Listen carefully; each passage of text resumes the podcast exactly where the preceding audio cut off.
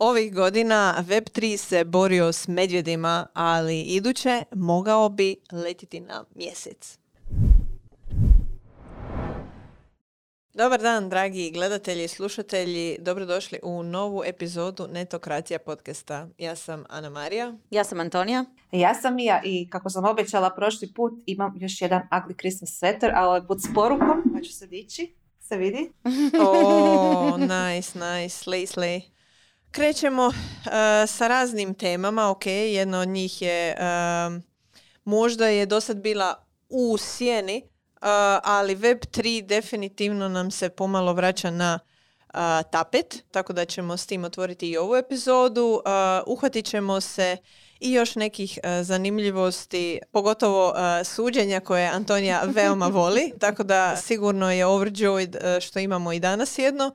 Ako ste upratili, uh, riječ je o Epic uh, versus uh, Google tužbi, odnosno je, sad je to i zaključen slučaj, barem dok Google ne vrati lopticu.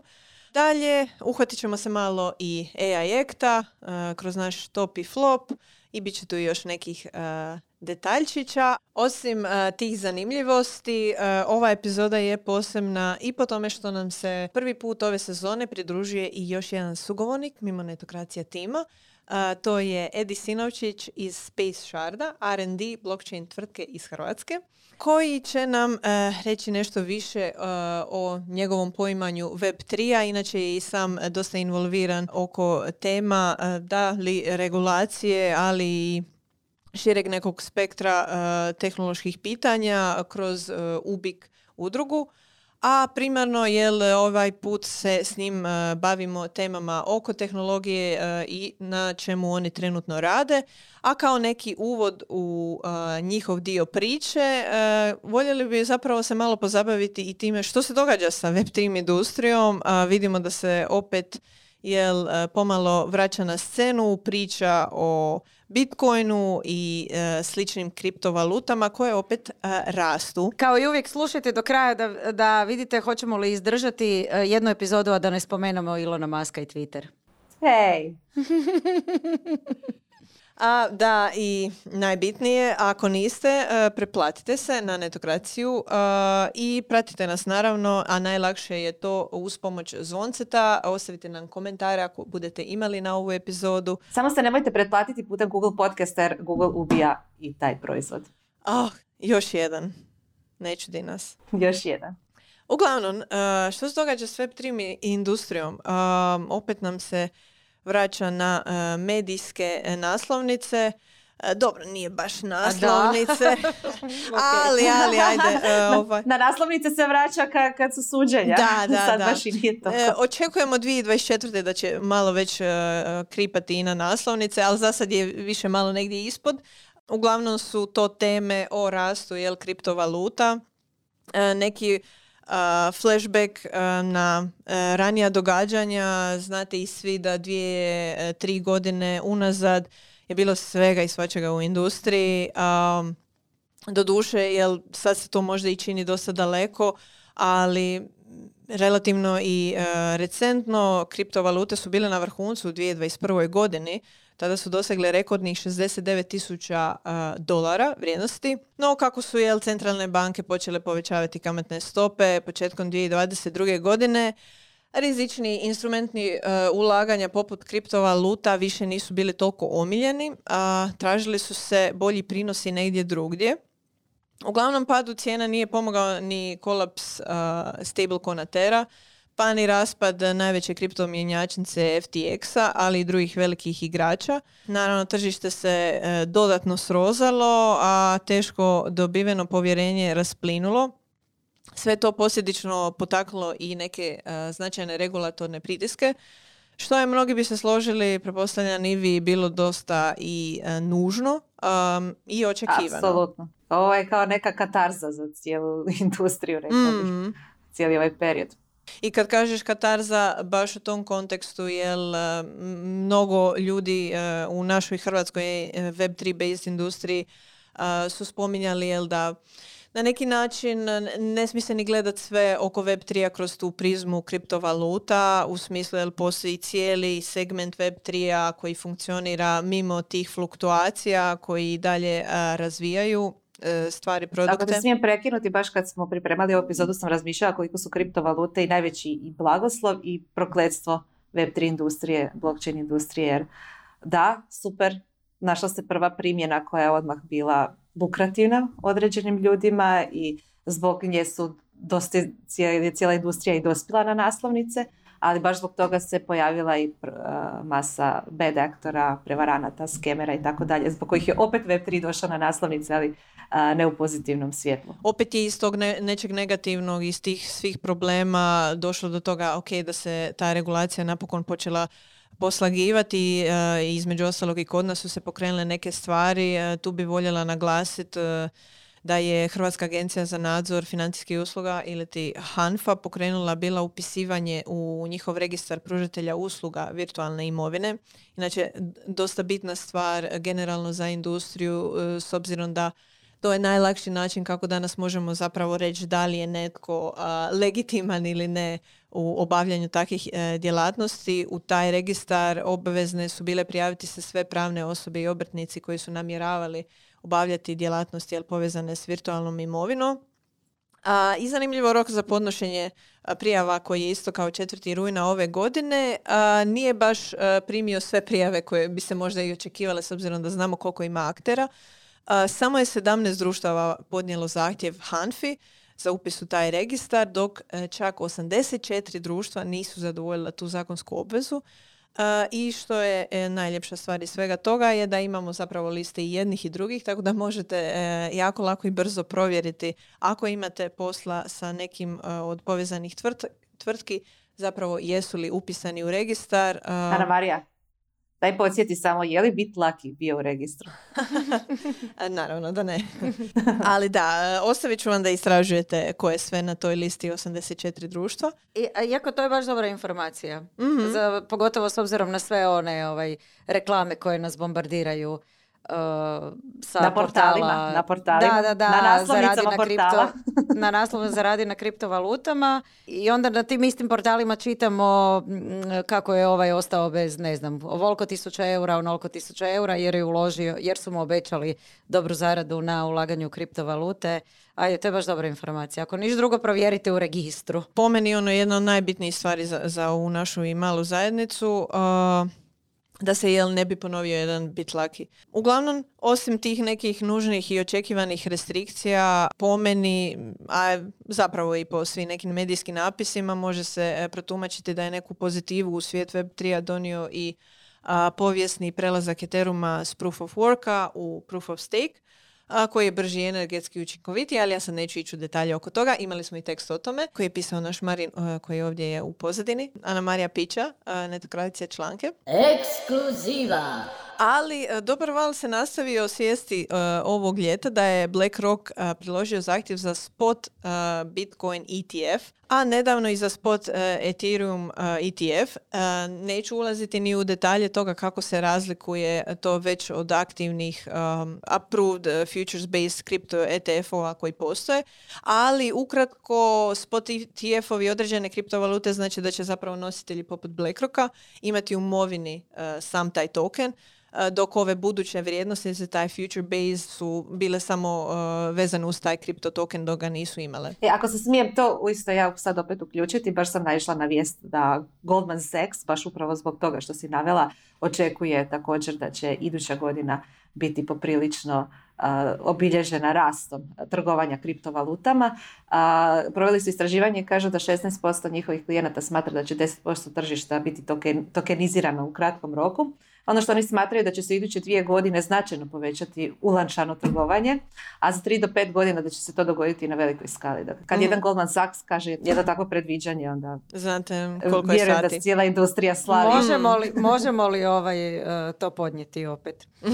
pa ja, ja se stvarno nadam da, kao što sam rekla, da ovaj period bio katarza i pročišćenje, da neće biti onako ludo kako je bilo. Baš je bilo ludo, zato kažem, da. Poznavajući, da, sad, je, sad su i regulative malo su haskale pa su sad nam dostigle i taj dio i malo se i pobliže upoznale u potpunosti što su kriptovalute, kako izgleda trgovanje njima, ali da je potrebna jedna velika edukacija tržišta svakako i dalje jest, kontinuirana. Stvarno što se tiče toga super da si to istakla, to svi naglašavaju. Koliko još unatoč tome što ono, blockchain je tu na sceni stvarno već godinama, ali što se tiče svijesti i znanja o tome, uf, ima tu još za radit. Kad vidimo i da institucionalni novac ulazi u kriptovalute, to ipak pokazuje da smo došli do nekog boljeg mjesta sa svim tim, zajedno sa nekim i očekivanim završajtkom povećanja kamatnih stopa, naravno jel da se vidi taj neki preporod Bitcoina, odnosno pardon, cijelog tržišta kriptovaluta. I tako je danas nakon skoro dvije godine pada cijena zadnjih tjedana mnogim su se kripto ulagačima oči zacaklile kad su vidjeli jel rast i Bitcoina i Kartana, Solane do raznih drugih altcoinova. Međutim jel tu ipak i te alternativne kriptovalute kao i sam Bitcoin još uvijek nose tu neku titulu visokog rizika. Tu, na primjer, ne pomaže situaciji, baš sam izdvojila tu i jednu izjavu od CEO-a JP Morgana koja je uspalila uh, cijelu kripto zajednicu koji je pred samim senatskim odborom rekao jedini stvarni razlog za njegovu, in bitcoinovu upotrebu su kriminalci, trgovci drogom, pranje novca, izbjegavanje poreza. Da sam ja vlada, ugasio bi ga. Uf, znači ekipa je naravno uh, digla im se kosa na glavi, to je bilo ono rentanje na Twitteru uh, slash X-u. ne, ne, ne, na Twitteru. na Twitteru. Na Twitter, Twitter, Twitter. Naravno da su prokopali sve živo i nabacili masu argumenata poput jedno koji pokazuje dvoličnost uh, JP Morgana u tome, uh, s obzirom jel da izjava dolazi od druge najviše penalizirane banke u SAD, to je malo i smiješno, u smislu da su penalizirani za mnoge financijske prekršaje i povrede zaštite korisnika. Vidiš što je zanimljivo kad banke idu moralizirati. Da, da, da. Mimo svih tih nekih rizika i nemilih događaja, mnogi se stručnjaci slažu da rastući institucionalni interes i sve većim obim trgovanja da pokazuje jel kako bear market e, ipak dolazi kraju.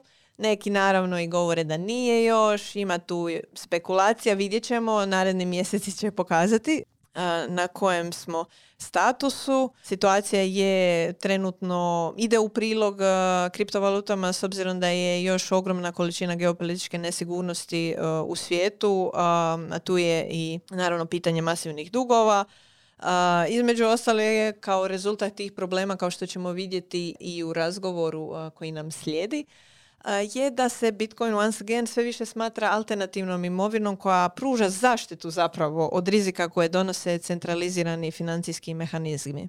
Kao što sam spomenula, uz cijelu tu priču o samom tržištu kriptovaluta važno je ne zaboraviti i istaknuti tu neku najvažniju kariku, Web3 kao razvojnu industriju tehnologije u pozadini i pratećih e, produkata, odnosno e, DeFi, decentraliziranih financija i aplikacija koje ih prate. Naravno, dok se na površini tek prati taj postotak rasta cijena kriptovaluta, Činjenica je da taj dio velikog stroja koji čini Web3 i dalje neumorno radi, čak i više za vrijeme bear marketa nego za vrijeme bull marketa.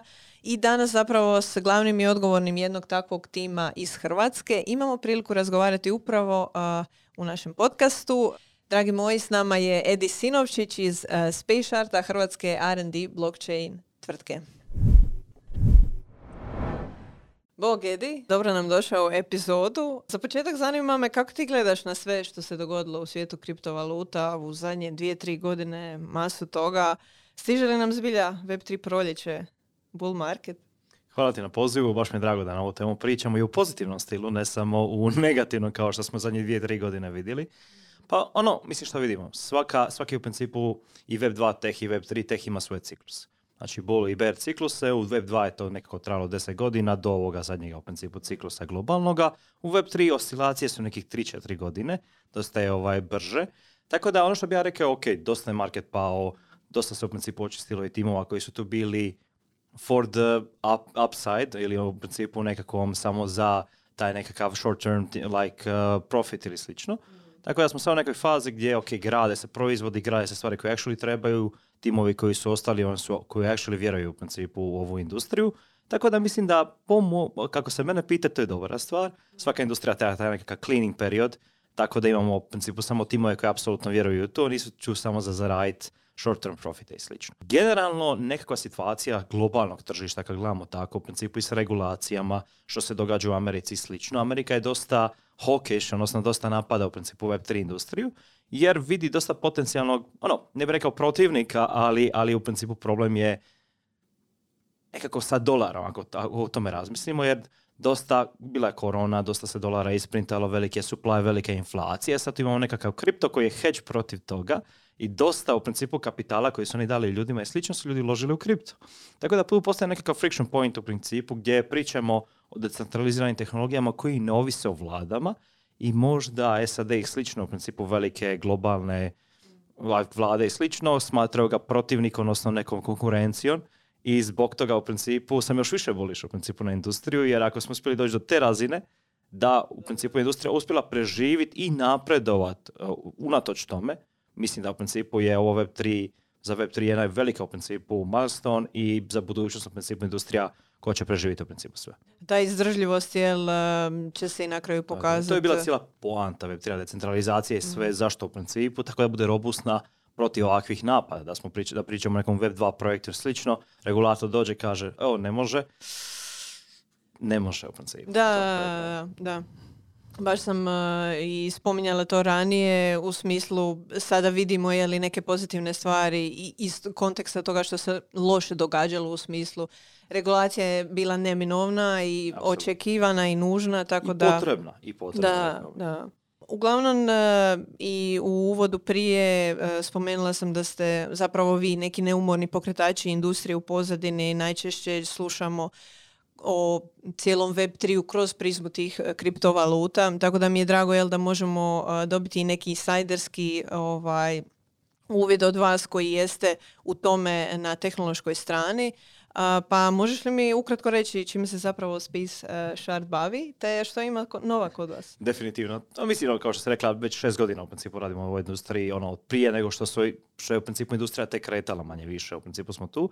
I radikalne su se promjene dogodile. Od toga da je to bila potpuno anarhistička industrija, sve ćemo promijeniti, ukinit ćemo vlade i slično, gdje se sad to lagano menda sa regulacijama, postaje approachable masama, neke stvari su onako, jako je zanimljivo gledati kako se razvoj toga događa i kako se perspektive mijenjaju i ljudi koji se u principu uđaju u industriju, for better or the worse, to ćemo vidjeti.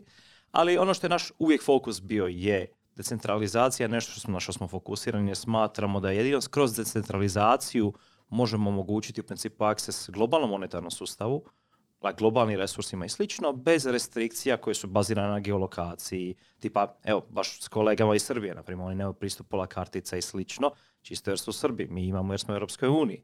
I onda te nekakve stvari, ili odete u banku, banka vam dođe u vam račun jer eto, da oni imaju svoje neka interna pravila, oni vas smatraju rizičnim pojedincem, ne moramo vam objasniti kako je taj stvari. Poanta blockchaina je, to se ne može dogoditi vi ste u principu vlasnici tih podatka, vi ste vlasnici svoga novca i sustav funkcionira bez obzira što neko kaže i želi. U principu to je ta razlika i čisto u načinu razmišljanja, jer ljudi su toliko naučeni da aha, pa dobro, on će mi omogućiti ovo, ovo ima zato što mi je u principu ovo omogućeno, tipa banka mi je dala pristup računu, da nisu to u principu osnovna ljudska prava. I to je jedna u principu baseline na kojoj se mi baziramo i iz kojega u principu ne izlazimo. I sad sami sa Space Shard, kako mi to postičemo? U principu, krenuli smo sa nekakvim decentraliziranim financijama kad smo kretali u principu s tim, jer smatramo da financije su jedno najgore najgorih industrija u Web 2, naj, naj u principu na zadnjih industrija u Web 2 i zato su decentralizirane financije toko dobile zamaha i slično. E sad, problem u principu u prošlom bulanu je bio, ok, svi imamo te decentralizirane financije, banke na blockchainu i slično, ali korištenje toga je jako skup. Mm. I onda opet dolazimo do istog problema, ok, nismo onemogućili nekome da to koristi, a samo bogati ljudi to mogu koristiti well, kind of Web 2 thing. Jer u principu i u Web 2, ako imaš novac, imaš pristup nečemu. I sad, kako, kako riješimo taj problem? E sad, razvija se nova na principu paradigma nekakvog skaliranja tih blockchaina. Kao što imamo cloud computingu, imamo nekakve servere, u kojima ne mislimo nego samo koristimo i tipa kao idemo na web stranicu neku, mi ne razmišljamo kako to u pozadini funkcionira. Tako sa blockchainom u principu još nismo došli do razine da, ok, kogodan treba, on demand, imamo resursa i taj sustav radi bez obzira koliko ga usera koristi i cijena se ne povećava. E sad, tu dolazimo u principu do pojma zero knowledge, odnosno te tehnologije koja nam omogućava da skalamo u principu ovaj space neograničeno, sa with caveat, ali u principu nam omogućava nekakav broadband moment Web3. Znači ono što je za internet broadband moment bio ono što je za AI chat GPT, to je za u principu Web3 ZK i baš zbog toga smo vidjeli ok, kako u principu koristimo ovu tehnologiju da u principu dovedemo taj DeFi to the masses i tako je nastala u principu ova ideja od Nimbore, DeFi produkta koji, koji u principu to omogućava. Mhm. E, super i da spominješ Nimboru jer to je nešto što nas i posebno zanima. E, Vaš najnoviji projekt, e, kako je uopće krenula ta priča? E, Mislim, već si krenuo sa uvodom u ZK tehnologiju, pa možda da i elaboriramo što novo donosi Nimbora u tom smislu. Definitivno. Sigurno, dalje kada pričate s normalnim userima, Web2 Mm. userima, odnosno ljudima koji ono, imaju neko prosječno znanje, koriste svoju mobilnu aplikaciju i slično, za Frkancija je da trebate imati PhD da bi koristili blockchain, jer to je komplicirano u principu. Kao kako ovo, zašto ovo i slično. Cijela planeta Nimbore je potpuno u principu abstraktirati, poboljšati user experience, da imate osjećaj kao koriste Web2 mobilnu aplikaciju, ali sve je fully self-custodial, sve je u principu na blockchainu, niko ne može u principu uzeti ta nekakve access. Tako da, možeš zamisliti, ne znam, aplikaciju mobilnu, gdje ti u principu se ulogiraš, kreiraš svoj nekakav wallet, nekakav identitet na blockchainu, to papaš fandove, tako da u principu imaš nekakav kripto na tome i ti želiš u principu zarađivati maksimum za te svoje neke novce. I sad, poanta je u principu, mi imamo različite kategorije gdje imaš u principu nekakav minimalan rizik i dobijaš nekakvu kamatu od 3 do 4% godišnje, onda imaš nekakav viši rizik gdje dobivaš 7, 8, 9 i nekakve jako rizične kategorije gdje dobijaš više. Tako nekakav earn program, odnosno nekakav pasivni income u principu program, ali potpuno na blockchainu, skalabilno i korištenje u principu trenutnog DeFi i slično. Jer u prošlom principu ciklusu postavili su neki konkurenti kao Celsius, Nexo i slično koji su to napravili centralizirano.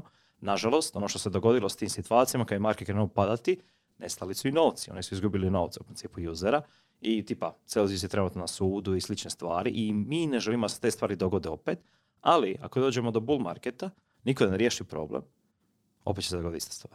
Mhm. I zato radimo Nimboru, tako da damo ovaj experience običnim userima, da oni mogu prisustvovati na blockchainu, da i nije skuplje, da i nije gori user experience, ali da je potpuno decentraliziran i da mi nemamo te novce, jer ako imamo ono, ista, ista situacija smo. I u kontekstu svega što si rekao, tu se n- najviše i izlači taj e, moment UX-a, odnosno korisničkog iskustva koji je bio velik pain problem cijele industrije, kao što si i rekao. Um, Još uvijek je. Aha, da, realno. Baš u tom kontekstu zanima me i koliko je vama bilo izazovno no, napraviti nešto što je dovoljno user friendly, jel? E, koliko još ima tu posla, e, vjerujem dosta, ali već si ušao i u to kako je ono, krenula ideja oko toga, pa zanima me i možda e, u kontekstu i ciljanih korisnika Nimbore, tko su i jel, kako u buduće želite ih privlačiti, odnosno da li imate tu dovoljan jel, user friendly sad e, neki plan e, za njih? Plan postoji, egzekucija je još u in progress. Okay. Tako da, mislim da smo u nekoj fazi, početnoj smo fazi. Znači, launchali smo projekt prije tri mjeseca, tako da ono, to je trenutno nekakva alfa, testiramo sa ranim userima i slično, dobijamo feedback i slično. Generalno feedback je jako dobar. Iskreno nas je iznenadio feedback.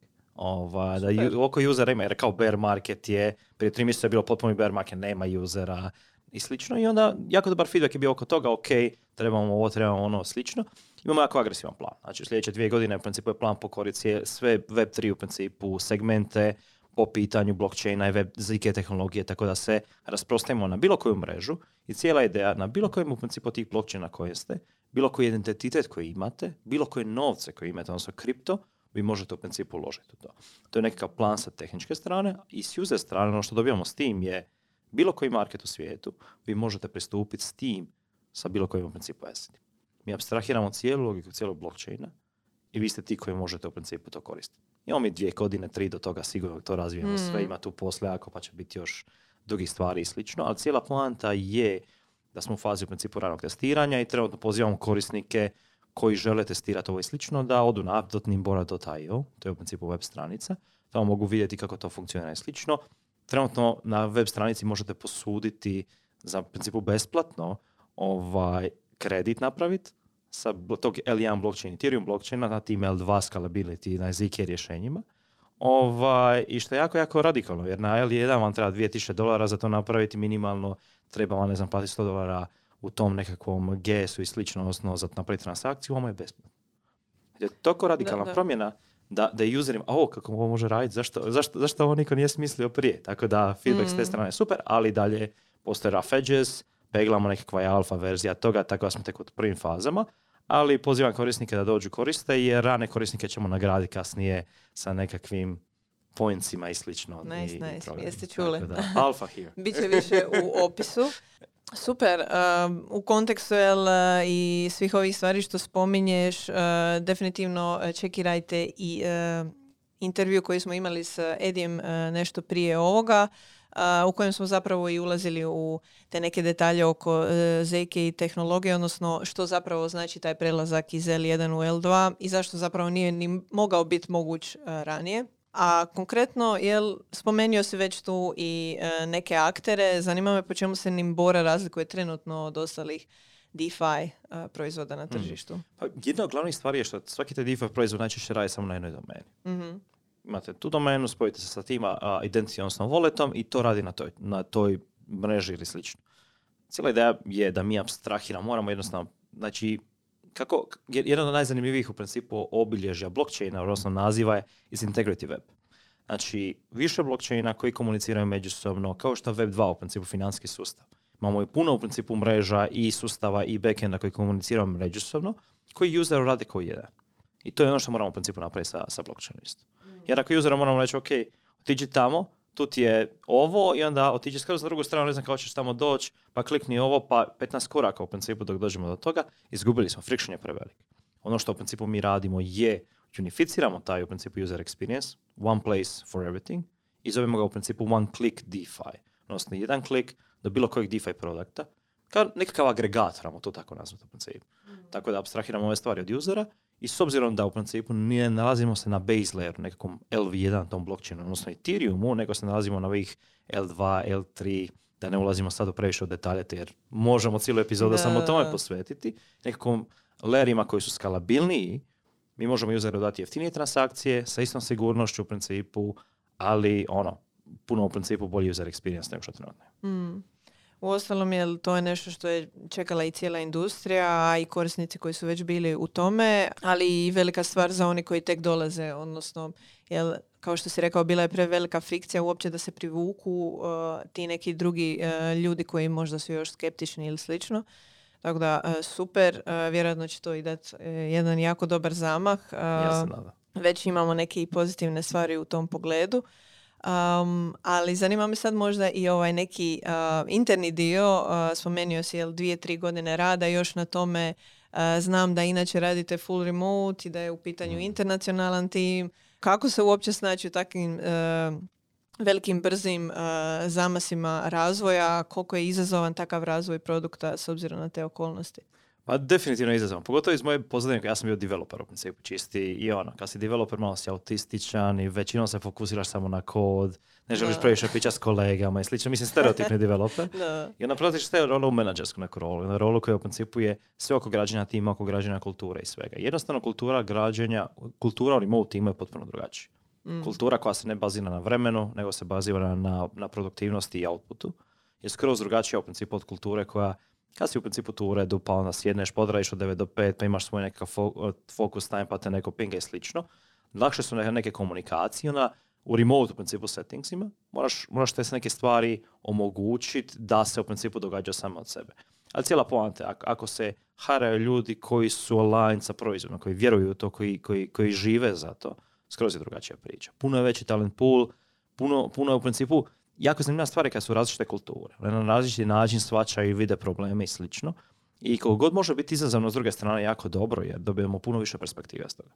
Da. Jer ono, tipa da smo samo u Europi, imaš europsku, Euro- European centric u principu neku overview ili američku, koja je zapadnjački, neki overview gdje mi već imamo dobar standard i hoćemo nekakav luxury. Slično u nekim principu drugim zemljama, base stvari ne postoje. Mm, Neke stvari koje su nama granted u principu, u nekim drugim u principu jurisdikcijama ne postoje uopće. da. I baš zbog toga je to jako dobro. Opet challenge i on zato imamo tipa, imamo ovi on-site-ove dva puta godišnje gdje cijeli tim u principu ide na jednu lokaciju, pa radimo u principu tjedan dana, planiranja i slično, bondanja timova i slično, tako da je kombinacija jednoga i drugoga. Ali ne bi nikam mijenjao u principu remote za, za on-site nazad, jer jednostavno i produktivnost i sve ostalo je toliko veća, ljudi su zadovoljniji generalno, jer imaju svoju slobodu. Jedino što se traži od njih je u principu se deliveraju stvari, da tim radi zajedno i da se suportaju. I mislim da smo uspjeli jednu jako, jako lijepu kulturu stvoriti s tim. Nije kultura za svakoga, ne može svako raditi u remote. I vidjeli smo da ljudi koji nekad dođu iz korporacija jednostavno ne odgovaraju toj kulturi, jer nećete više niko sad ono naš iza leđa ili nešto, neke pričice, nešto, to se ne tolerira, nego ok, cijeli tim radi u nekom smjeru i cijeli tim u principu suportaju na drugi.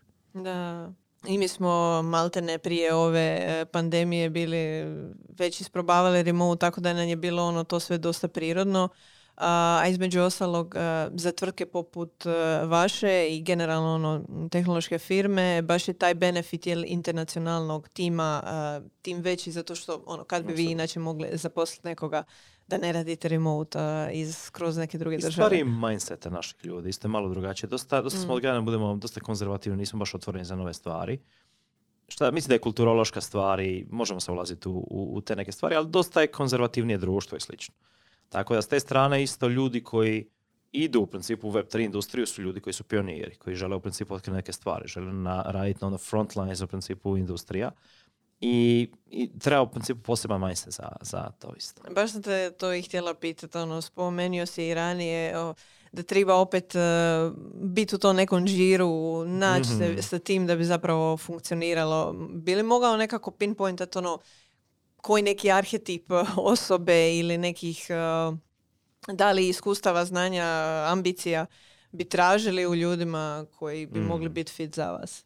Definitivno. Mislim, jedna od najbitnijih stvari je otvorenost novim stvarima. Otvorenost mm. učenja. To je, to, je, to je base thing uvijek, uvijek u životu. Jer A, realno, IT da. generalno, mislim u dvije godine, tipa bilo koje tipa uzmemo jednog prosječnog developera.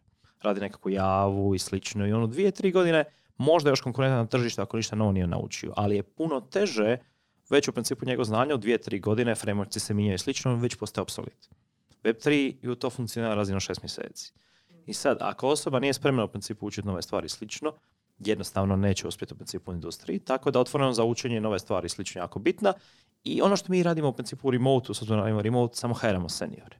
Jer jednostavno jako teško je u principu s juniorima raj koji ne razume baseline tech, jer on top of that imate i kako decentralizirane financije funkcioniraju, kako ekonomske te stvari funkcioniraju na blockchainu, pa onda komunikacije i slično, jako su kompleksne stvari, jako se brzo mijenjaju. Tako da s te strane osoba koja se već u principu je ispekla zana, tamo tako reći, u principu Web2 je idealan kandidat, ali želi ići beyond that, želi raditi na nekoj novoj inovativnoj industriji, želi raditi u principu neke nove stvari naučiti. Mislim, evo, kao pričate s kolegama, možete i slobodno pijetati, nikad nije dosta. Mm. Ja, ono, ja sam isto radio u dve, dva firma, u principu ja, u Enterprise ja smo radili slično i projekti su po, ne znam, godinu dana, ne znam, 18 mjeseci, pa onda dođe novi projekt koji je isti, jednostavno jako je dosadan.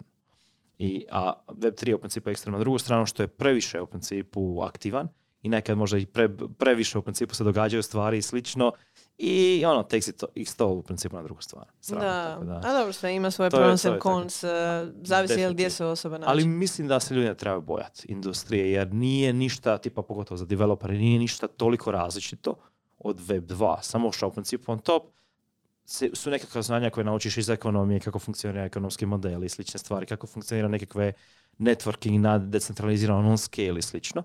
I kako funkcionira nekakav sustav gdje ga moraš graditi da te uvijek niko može napasti. Jer u V2 narazi se izad zatvorenih vrata, nekakav black box, dok vamo u principu sve transparentno, što je nekakav novi izazov na, za produktske ovi sustave i slično, što opet je challenge za sebe. Da, to, to mi je generalno stvarno bilo ono i zanimljivo, ali zapravo je skroz smisleno koliko ste vi u još većoj, um, u još većem riziku zapravo od Jel bilo kakvih sigurnosnih probaja i slično, uh, pretpostavljam da i tu imate jedan cijeli dio uh, ekipe i stvari na kojima morate raditi. Spomenuo si je li koliko je bitno naravno imati se, seniore, uh, ali pretpostavljam da i njih na neki način morate uvesti u sve to i da je, edukacija čini jedan velik dio posla. Kako hendlate uh, to u odnosu jel, da se moraju i nešto razvijati uh, usporedno? mm Da li ono zajedno pokušavate te neke stvari dijeliti, ono, educirati se i slično? Definitivno. Mislim, nemate tutoriala, nemate stvari koje Mm. samo dođete, aha, evo ga, pročita, ovo ti je onboarding i to je to. Nego onboarding je u principu svaki dan. I uče se svaki dan ove stvari i slično, ti moji rade zajedno u principu i onda educiraju jedni drugi. I to je ona poanta priča u principu, što nikad ne znaš sve.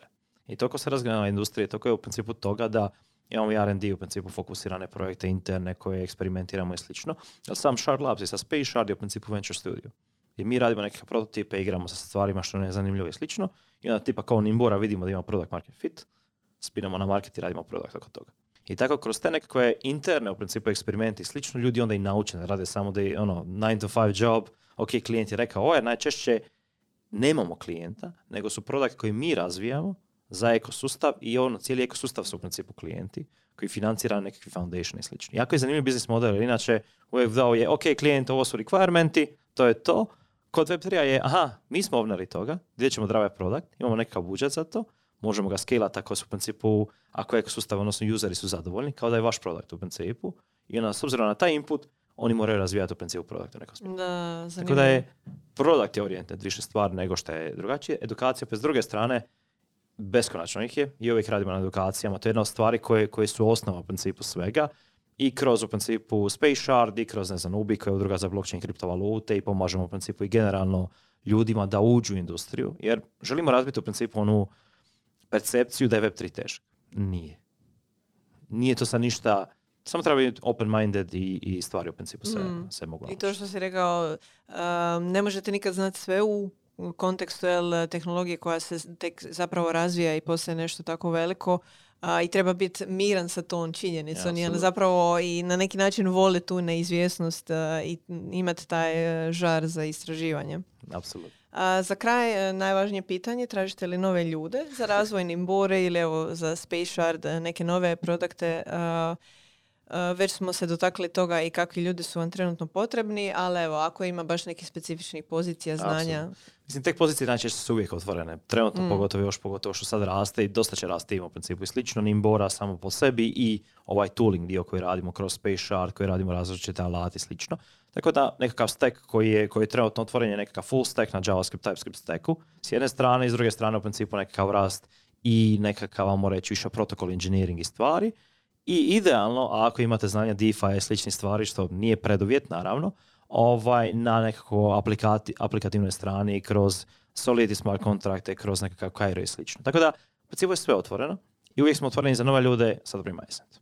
To je nekako u principu pravilo priče, jer kapitala ima u industriji, potencijala ima, ali jako bitno u principu da osoba koja dođe nije short term thinking, jer znalo se događa da ljudi, e pa dobro, sad ću ja doći u bull market, sad ću ja zaraditi ovi, ovi pare u šest mjeseci i onda ću ići živjeti mirno.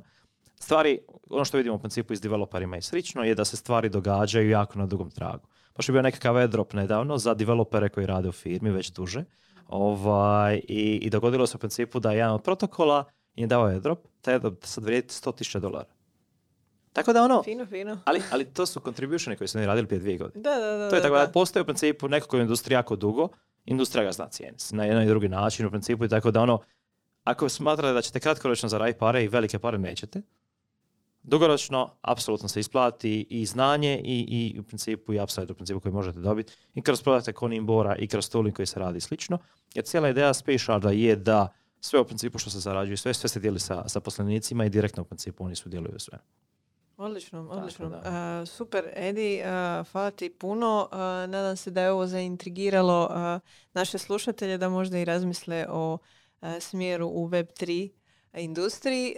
Hvala još jednom i nadam se jel, da ćemo i nastaviti dalje pisati o raznim novim projektima koje ćete nam ispeći. Hvala na pozivu. Eto, drago mi je da smo sa Edijom mogli čuti i neke insajderske uvide. A sada idemo dalje. na tužbe, odnosno suđenja. Antonija, jesi spremna? Morat ćemo džingl iza suđenja Da, apsolutno. Sude mi zapravo. To je opet bilo u glavi jučer dok sam ovaj, počela pripremati e, još jednom, sad ja pičam svoj članak e, za netokraciju Ekskluziva.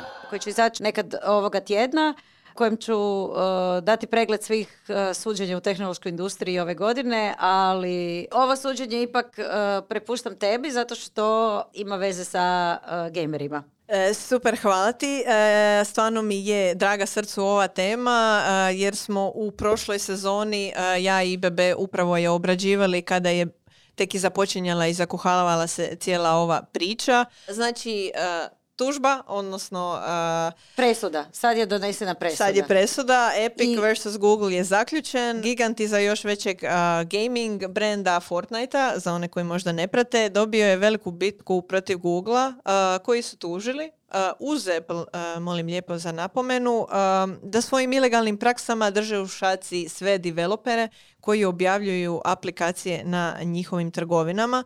Uglavnom, prošlog tjedna dosuđeno je, Google je pretvorio svoje Google Play Store i Google uh, Play Billing servise u ilegalni monopol. Ovo je veoma ono bitna tužba, kao što ćemo vidjeti i dalje. Za one koji se ne sjećaju, odnosi se primarno na to da su developeri mobilnih aplikacija već godinama plaćali 30% za ulazak uh, u same trgovine Apple-a i Google-a, a mimo toga, kao da i to nije dovoljno, osim e, od cijene same aplikacije, naravno ako se ista plaćala, Google i Apple su developerima, odnosno tvorcima aplikacijama uzimali još i 30% od svake transakcije koja se odvila kroz samu aplikaciju. Tako da je to bio ono veliki, veliki kolač koji su grizli. Samo od- ću reći da to nije ovaj jedina tužba Google za monopol. Aha, Pa, trenutno se vodi ona... Ok, od- da, da, da. U kontekstu širem, definitivno i neće biti eh, veselo. Ali Google je rekao, pa nema monopol. Ako postoji App Store od Apple-a, kako je mogu imati monopol kad postoji druga trgovina aplikacijama? Mm, Ali treba imati na umu, da, treba imati na umu da je Epic, eh, kako što si rekla, tužio i Apple ranije i to je izgubio. a, što je bio veliki udarac, ali to je, kažu, bio drugačiji postupak, bilo je pred jednim sucem, ovdje je malo drugačije, tako da se nadaju da će to utjecati i na onaj prethodni slučaj. E, a, sorry, točno sam to čitala ja, da je razlika između tužbe protiv Apple i Google u tome da je u procesu protiv, proces protiv Apple je bio pred sucem i to je sudac odlučivao i onda je sudac išao u te neke zakonske finese da dokaže ovo ono, a ovo je bilo pred porotom protiv Googlea i porota su obični ljudi koji su doslovno uh, imali suosjećanja i, i ono, na nekom ono gut feelingu odlučili da Google to nije fair. Da. I tu je isto sad doneseno ne presuda, nego eto mišljenje, odnosno mogućnost da Apple čak dobije i kaznu. Naime, Spotify je poslao ranije žalbu Europskoj komisiji zbog, kako kažu, nepravednih uvjeta trgovina koji uključivaju dio oko plaćanja unutar aplikacije, dakle ovo što uzima se 30% i dalje, ali Europska komisija rekla ne, nećemo se time baviti, moramo suziti ovaj slučaj da bismo mogli se baviti dijelom po dijelom. Suzili su dio na, uh, uh, u onom smjeru gdje, dakle, vi da biste se pretplatili na Spotify, možete to napraviti unutar same aplikacije na svom iPhoneu, iPadu ili nekom drugom uređaju ili možete otići na web aplikaciju i a, tamo se pretplatiti, što je naravno jeftinije jer ne uzima se ovih 30%, ista je, isti je postotak i, i u App Store-u. A, ono što Apple nije dao je da se uopće to igdje spominje. Dakle, kad vidite opis aplikacije u App Store-u, Spotify, niti bilo koji drugi streaming servisi ne mogu tu staviti da je cijena niža uh, ako se pretplatite putem weba ili da uopće postoji mogućnost pretplate putem weba, a kamoli li linkati to igdje. Time su dakle, optu, uh, dakle optu- optužili Apple za to nepravedno, nepravedne uvjete trgovanja i tvrdili da je Apple dao prednost svojoj aplikaciji za slušanje glazbe Apple Music jer je mogao omogućivati jeftinije cijene jer valjda Apple Music ne daje Apple tih 30%. I naravno ta naknada koju Spotify mora više platiti pre- prebacuje se na samo krajnje korisnika. Um, Spotify se prilikom uh, dizanja ove žalbe osvrnuo na način na koji uh, Apple sprečava programera da informiraju potrošače, ovo što sam spomenula, a, i kažu da će EU vjerojatno kazniti Apple zbog ove prakse. Još uvijek nije uh, donesena konačna odluka, očekuje se početkom iduće godine, ali neki mediji su otkrili u kojem smjeru ide. A, visoka će kazna biti ako dođe do nje. Neki stručnjaci sugeriraju da bi to moglo iznositi čak 10% njegovog godišnjeg globalnog prihoda, što bi iznosilo 40 milijardi dolara, što ne vjerujem i itko vjeruje da će doista biti tolika kazna, jer nije ni poanta ovoga a, da se toliko kazni neka tvrtka, nego da se zabrani daljna praksa, što će vjerojatno i biti slučaj. I onda se još pokrenula zasebna istraga o Appleovoj tehnologiji plaćanja beskontaktnog NFC, jer možete platiti samo putem mobitela ili satova. Apple Pay nema niko drugi nikakva druga konkurencija nema mogućnost biti provider plaćanja putem Apple-ovih uređaja. I prije nekoliko dana pristup je omogućen konkurenciji, što je Apple pokušaj da izbjegne kaznu unutar Europske unije za takve stvari. Sve to što se događa u Europskoj uniji, naravno jako se gleda i u Americi uh, i vjerujem da će se neke prakse prenijeti i tamo ili barem dati mogućnost uh, tvrtkama kao što su Spotify, developerima i drugima da dignu tužbe. Jedino me zanima što će biti s ovih 30% i u Europskoj uniji. Za sada se o tome ne govori, nego se fokusiralo na, na ovo. E, sorry, kao ovaj, e, novo proglašena netokracijna dopisnica za pravne postupke, e, moram dodati da, ovaj, kak sad to proučavam, znači isti postupak e, protiv App Store, odnosno Apple se vodi u Brazilu i mislim da je Google bio izgubio nešto slično u Indiji. I bile i u Japanu. Da, tako da znači nije samo EU, nije samo Amerika, to je nešto, očito pitanje koje se sad poteglo svugdje. Ma to je sad jel val koji će se samo preljevati. U svakom slučaju dobra vijest za kreatore aplikacije. A mimo jel, suđenja, nešto malo laganije teme, zanima li vas možda što se ove godine pretraživalo na Google? Imamo za vas informacije. E, mene zanima. O, super. A što mislite da je na prvom mjestu, ako niste provjerili već? E, ja nisam i evo sad ovaj, e, dolazim e, potpuno svježa i pretpostavila bi ili nogomet ili politika. Dobro si pretpostavila. nice, nice. Dobro si pretpostavila, nogomet je u prvih pet u top 3. znači, broj jedan pojam koji se pretraživanje je Dinamo AEK, što je i logično s obzirom na to što, se dogodilo nakon utakmice. E, na četvrtom mjestu je Hrvatska Nizozemska, na petom mjestu Hrvatska Španjolska, na osam mjestu Hrvatska Turska, na devetom mjestu Hrvatska Wales. Tako da sport je dominirao 2023. godinom. Na drugom mjestu je film. Što mislite koji? Mm, ili Barbie ili Oppenheimer. Ja ću pustiti Antoni da, da ovaj, ja sam nažalost uređiva tekst pa. Oppenheimer je, Barbie nije uspjela u top 10 uopće. To, je, to su lažirani podaci. Ne vjerujem. Barbie je... A, a na trećem mjestu, trećem mjestu je glazbena tema. Što pa ja sam tamo htjela pitat uh, je li Aleksandra Prijović ušla barem u top 10. Naravno, u top 3 je. Top 3 je. Ali zapravo je to ono doslovno top 1 zato što jel to se događalo samo u zadnjih ono dva, tri mjeseca. Tako, je, tako, tako da ona je vjerojatno napumpala brojke ono u rekordnom broju. Da. A, tu se našao na šestom mjestu Izrael. Tina Turner na sedmom mjestu i na desetom mjestu, dakle onda ide sport, sport, kune u eure, što i dalje ljude očito zbunjuje cijelu godinu. što raditi.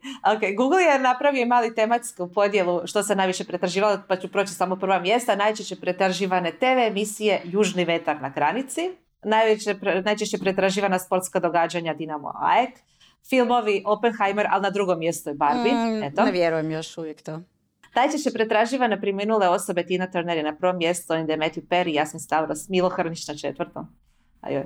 A, najčešće pretraživani pojmovi vezani uz tehnologiju, igre, mobilne uređaje, naravno ChatGPT na prvom mjestu, iPhone 15, Character AI, zanimljivo, Hogwarts Legacy, koji upravo igram, i Samsung Galaxy S23.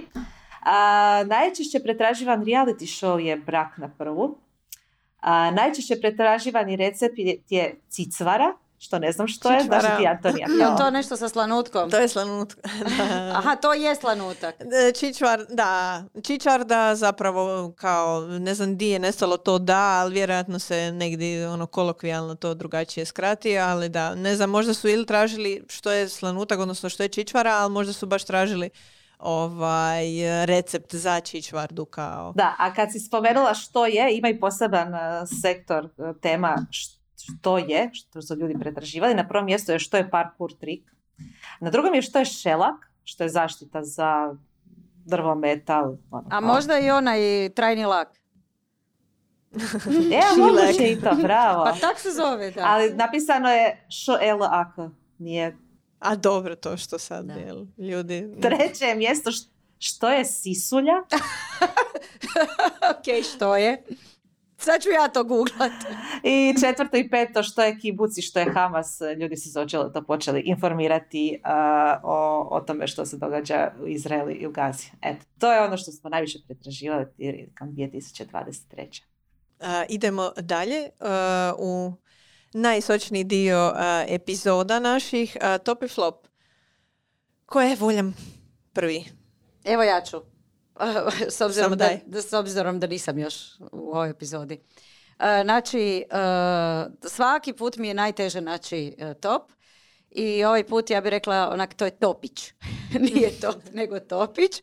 A to je da su se nakon 38 sati pregovora e, Euro- e, u Europskoj uniji konačno dogovorili i usvojili takozvani AI Act, odnosno Europska unija je postala prva u svijetu koja regulira umjetnu inteligenciju. Zato je top, jer smo prvi u svijetu koji uh, su donijeli nekakvu regulaciju, topić, zato što je ovo tek sad neki načelni dogovor, točnije provizorni dogovor. To se sad tek treba, ne znam, proći još neku proceduru, proći će um, još barem e, jedna i pol, ako ne i više godina dok se to ne pretvori u, konkretni e, zakonski e, akt, odnosno stupi na snagu. Očekuje se u optimističnim predviđanjima 2025. godine, a onda još dok se spusti na zemlje članice, a onda još dok dođe, dok se postavi rok za početak provedbe, kao što svi znamo kako je bilo sa GDPR-om. Dakle, ono oko čega su se složili u Europskoj uniji da se umjetna inteligencija treba regulirati.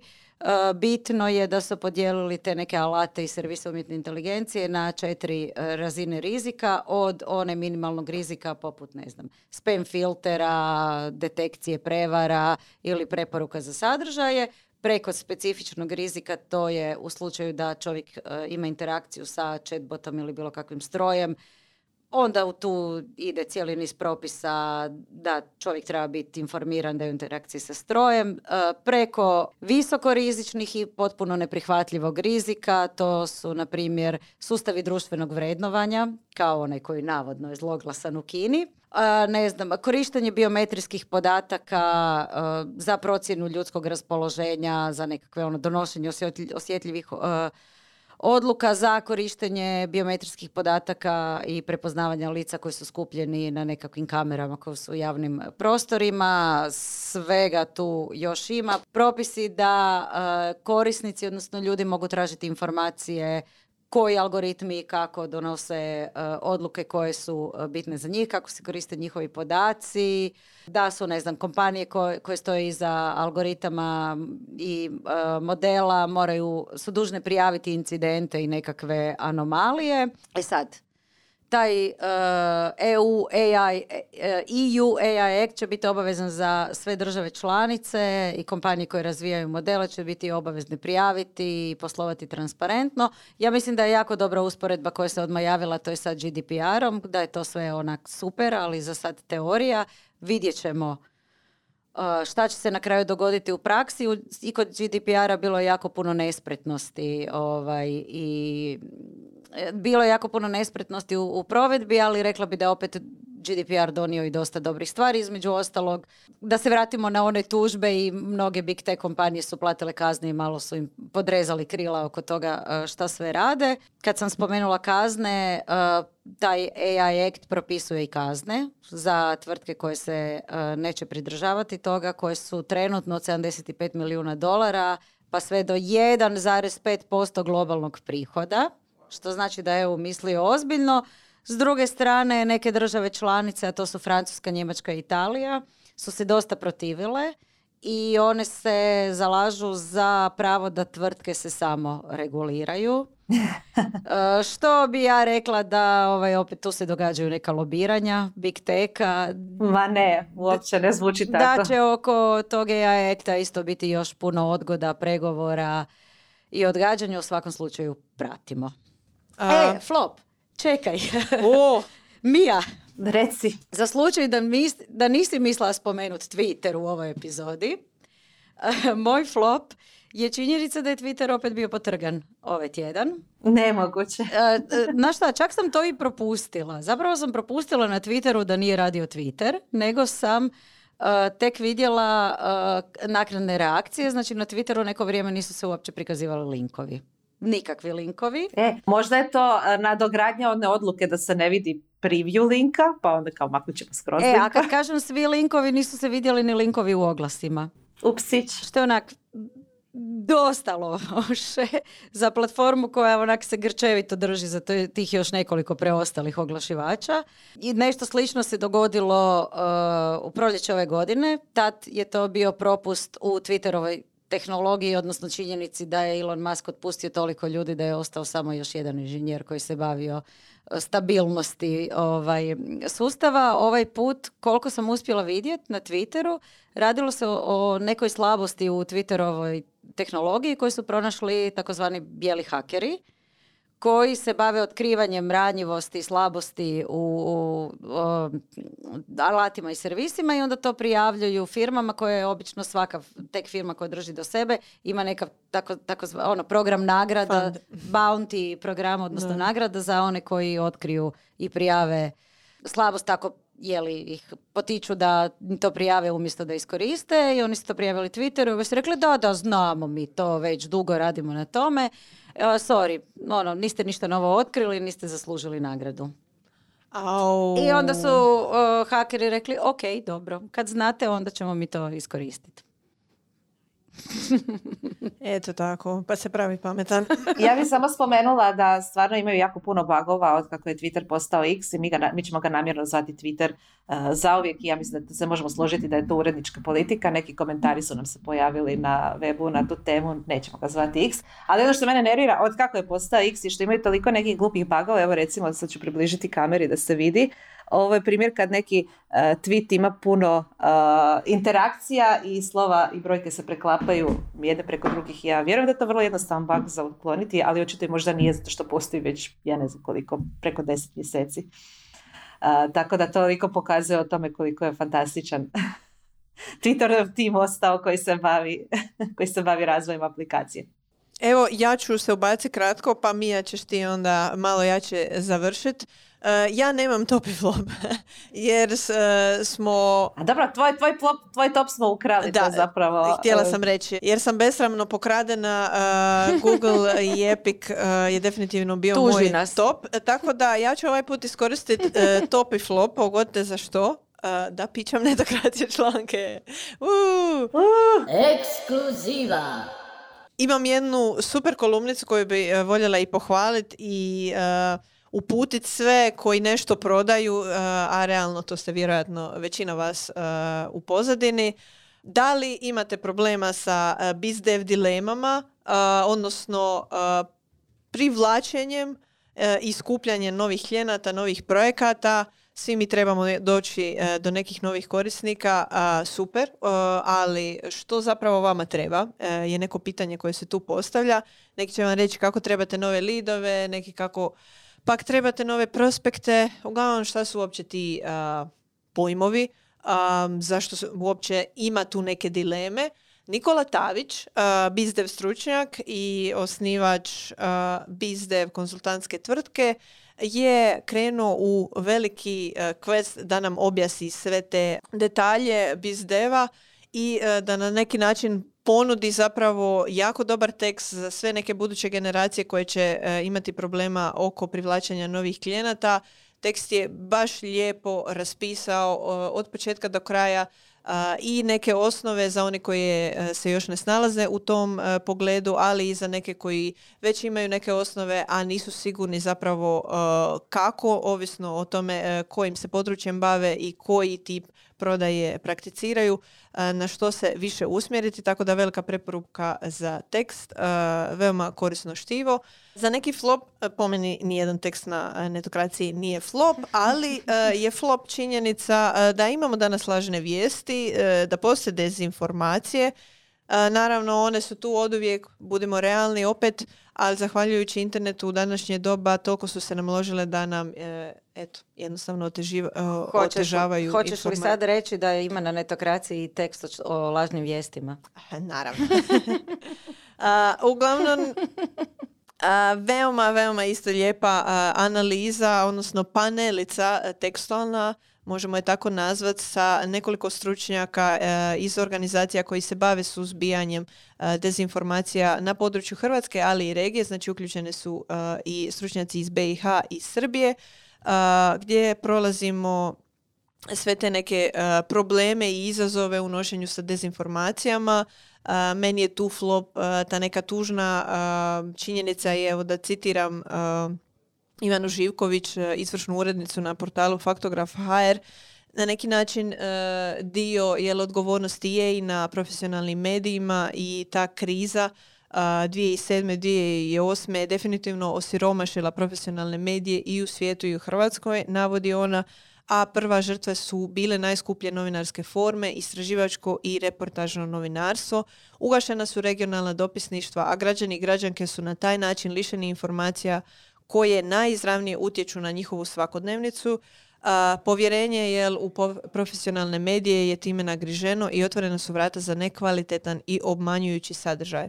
To neka bude neki uvod uh, u uh, dalje neke načine kako se oni danas nose s time da se povrate te neke i vrijednosti i prakse koje bi trebale biti stupovi novinarstva, odnosno i same demokracije. E, sorry, ja sam te, zezala sam te malo, stvarno je super članak i mogu, mogu ti reći koji je meni bio najfascinantniji podatak iz tog članka. Mm, da. Znači, M sam novinarka, M se smatram digitalno pismenom i nekim ko ne bi nasjeo baš na svaku lažnu vijest. E, šokirala me informat, šokirao me podatak da je vijest o tome da će e, Dubrovnik kažnjavati turiste koji e, voze e, kofere sa kotačićima po staroj gradskoj jez- jezgri sa 200 i nešto eura kazne, to zapravo bila dezinformacija. A to su prenijeli skoro svi mediji. Da, da, zato što se čini tako banalna, jel da? Da, i nije, nije sad ono tipična neka teorija zavjere Mm. ili e, vijest e, koju onak malo te- ovisi ti život o njoj, nego je ono, baš je senzacionalistički, m, ono, tupo, banalno, ali evo, Znači, prošlo je. I ne to ne sam- samo u Hrvatskoj, do- zapravo su još više to prenosili uh, Znači, u ne Srbiji i samo da je bila prenošena kao vijest, nego su komentirali kolumnisti i neki ono specijalizirani portali. Bizarno, da. Uglavnom, long story short, uh, that's it. Uh, Mija, napadni. Ja inače volim završiti sa top topom, da završimo u pozitivnom svjetlu, ali završit ću sa flopom. Vidjet ćete zašto. Dakle, top mi je da upravo danas dok smo snimali uh, ovu epizodu podcasta je uh, aplikacija Threads konačno stigla u Hrvatsku, stigla u Europsku uniju. Riječ je dakle o Metinoj, odnosno Instagramovoj uh, konkurenciji Twitteru. I, e, evo baš tek sad ja sam ju uspjela instalirati, nije baš odmah ni radila kad su najavili, e, nije se moglo ulogirati putem Instagrama, samo javno pratiti, ali konačno je dostupno. Zašto toliko kasni? E, usporedbi sa ostatkom svijeta, naravno zbog toga što smo u Europskoj uniji i Europska unija nas se brine o tome kako će se ko, zaštititi korisnici aplikacije, što će se raditi s njihovim a, profilima, to je sve dio Digital Markets Acta ili ti akta o digitalnim tržištima. Ono što je meni zanimljivo kod ovog Threadsa na stranu to što je ok pokušaj da se a, iskoristi slabost Twitterova i da se neka druga aplikacija nametne tome, to što su meti odmah, odnosno tim Instagrama stoji iza, iza aplikacije, a, od starta se uključili u nešto što se zove Activity Pub. A, to je protokol na temelju kojeg se prave decentralizirane društvene mreže. Mastodon je dio toga možda najpoznatiji, isto kao konkurencija Twitteru. I to daje zapravo kreatorima sadržaja puno veću moć u teoriji, vidjet ćemo kako će to biti, puno veću, veći osjećaj vlasništva na sadržajem koji objavljuju, jer kako je on decentraliziran, lako ga je dijeliti sadržaj iz jedne aplikacije u drugu. Evo baš prije nekoliko dana Zuckerberg je najavio da se testira dijeljenje sadržaja direktno sa Threadsa na Mastodon, iako su u neku ruku konkurencija. Unutar Activity Puba se nalaze i neke drugi servisi, Tumblr, Flipboard, Medium, Blue Sky nije dio Activity Puba, zato što oni grade svoj uh, otvoreni protokol i to je nešto što se vjeruje da će biti budućnost društvenih mreža, ta decentraliziranost. A zanimljivo je da je riječ o protokolu koji je, ja mislim, stariji čak od email protokola. A, I sad se konačno oživljava. A, inače, Jack Dorsey uvijek žali što Twitter nije napravljen kao protokol, a, nego kao obična društvena mreža i zato je otišao graditi Blue Sky. Evo, to me veseli vidjeti. Nice. E, mislim, e, super stvar. E, generalno, baš mi je drago ču tako nešto, a htjela sam se nad- nadovezati i mimo toga sad sam se zapravo sjetila svog e, flopa koji se tiče, e, kojeg sam e, zaboravila tamo negdje. E, baš se tiče treca, konkretno i dezinformacija. Bizarna stvar, Meta je objavila da će primijeniti e, jako je nejasna zap- zapravo postavka koja postoji u Instagramu, da će to primijeniti na Threads, a ta postavka omogućuje korisnicima kontrolu nad količinom provjerenog sadržaja, znači fact-checked e, sadržaja koji će vidjeti na svom feedu.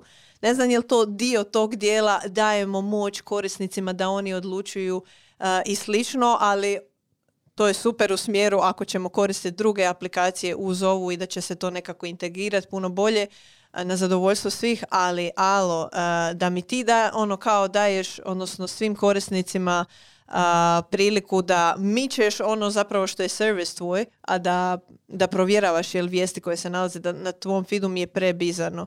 Uglavnom, Meta tvrdi da je... Ako se smijemo uključiti da, e, koliko sam ja shvatila, poanta toga je da ti, e, ako dobiješ na svom feedu sadržaj za koje je navedeno da je morao proći fact checking, vjerojatno je riječ o nekom kontroverznom sadržaju, a, koji je možda i neki fake news i tako dalje i ti možeš lagano označiti ne želim više vidjeti takav sadržaj. Znači ti uopće ne želiš da u tvoj feed dolazi takav sadržaj, da ti uopće moraš razmišljati je li on fake ili nije. Tu su se pobunili on- oni koji smatraju to nekom vrstom cenzure, ali s korisničke strane može to bolje iskustvo. Zašto, okej. bi, Da. zašto bi bio izložen sadržaju koji je kontroverzan sam po sebi. Jer to je možda pokušaj ispravka onog što su prije te platforme radile, a to je da su gurale taj sadržaj na prvo mjesto. Zašto? Zato što je bio kontroverzan i izazivao masu komentara.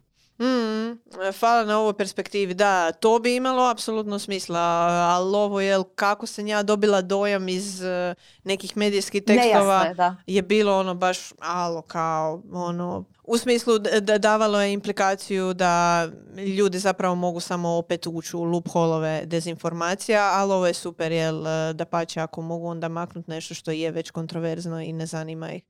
Um, ali dobro, gle, ima tu nijansi. Mode- moderiranje sadržaja je jedna od najtežih poslova ikada. Ne krivim ih na pokušajima raznim. I pitanje je koliko im je prioritet. Naravno. A, flop? E, i sad flop, flop za kraj. Flop za kraj. Dakle, tiče se Mete, a, i to činjenica da je Barbara Furlov Smiles, koja je bila nekada donedavno zapravo relativno voditeljica odjela za uh, Diversity, Equity, Inclusion Day, koji sve više ćete viđati po korporativnim a, pozicijama, a, dakle raznolikost, pravednost inkluziju, je priznala da je kriva što je prevarila Facebook za 4 milijuna dolara u periodu od 2017. godine do 2021. Zašto je meni ta vijest zapela za oko? Slušajte ovo. Isplaćivala je članovima obitelji, prijateljima, pa čak i svoje dadilji s Facebookovog računa određene iznose, navodeći ih e, kao dobavljače za događanje i druge projekte, a potom ih od njih uzimala taj novac sebi. Mhm, Zvuči Hrvatsku poznato. politiku trese afera Zvuči koja ide u jednom sličnom smjeru. Ali ovo je baš aktualno, evo, posljednja afera koja je politi- potresla političku scenu odnosi se upravo na tako isplaćivanje novaca da bi onda dio se vraćao natrag osobi koja je sredila to isplaćivanje. Navodno ovi neki članovi obitelji i prijatelji nisu bili ni svješni što se tu događa i zanimljivo je da nije uvijek uzimala novac sam u sebi. Dakle, jednom prilikom je platila nekom umjetniku 10.000 dolara za neke portrete, i 18.000 dolara za školarine za nekog predškolca, ne znam ili svog ili nekog drugog, ali eto, zanimljivo je vidjeti kako i e, big tech, velike korporacije imaju slične probleme kao hrvatska politika. Ali evo, um, na neku bolju notu stižu nam blagdani. ovaj, I ovo je već uh, jedna dosta poduža epizoda, tako da ćemo mi ovdje i zaključiti. Uh, hvala uh, svima u studiju i režiji i Doris koja nam nestrpljivo već cupka. Uh, zaključujemo uh, s tim i uh, nadam se jel, da ste uživali epizodi. Ako imate bilo kakvih komentara oko topa flopa našeg intervjua s Edijem, Web3-a, uh, slobodno ostavite i eto, vidimo se sljedeći tjedan. Vidimo se u još jednoj epizodi prije blagdanske pauze. Da, bit će Pozdrav. veselo.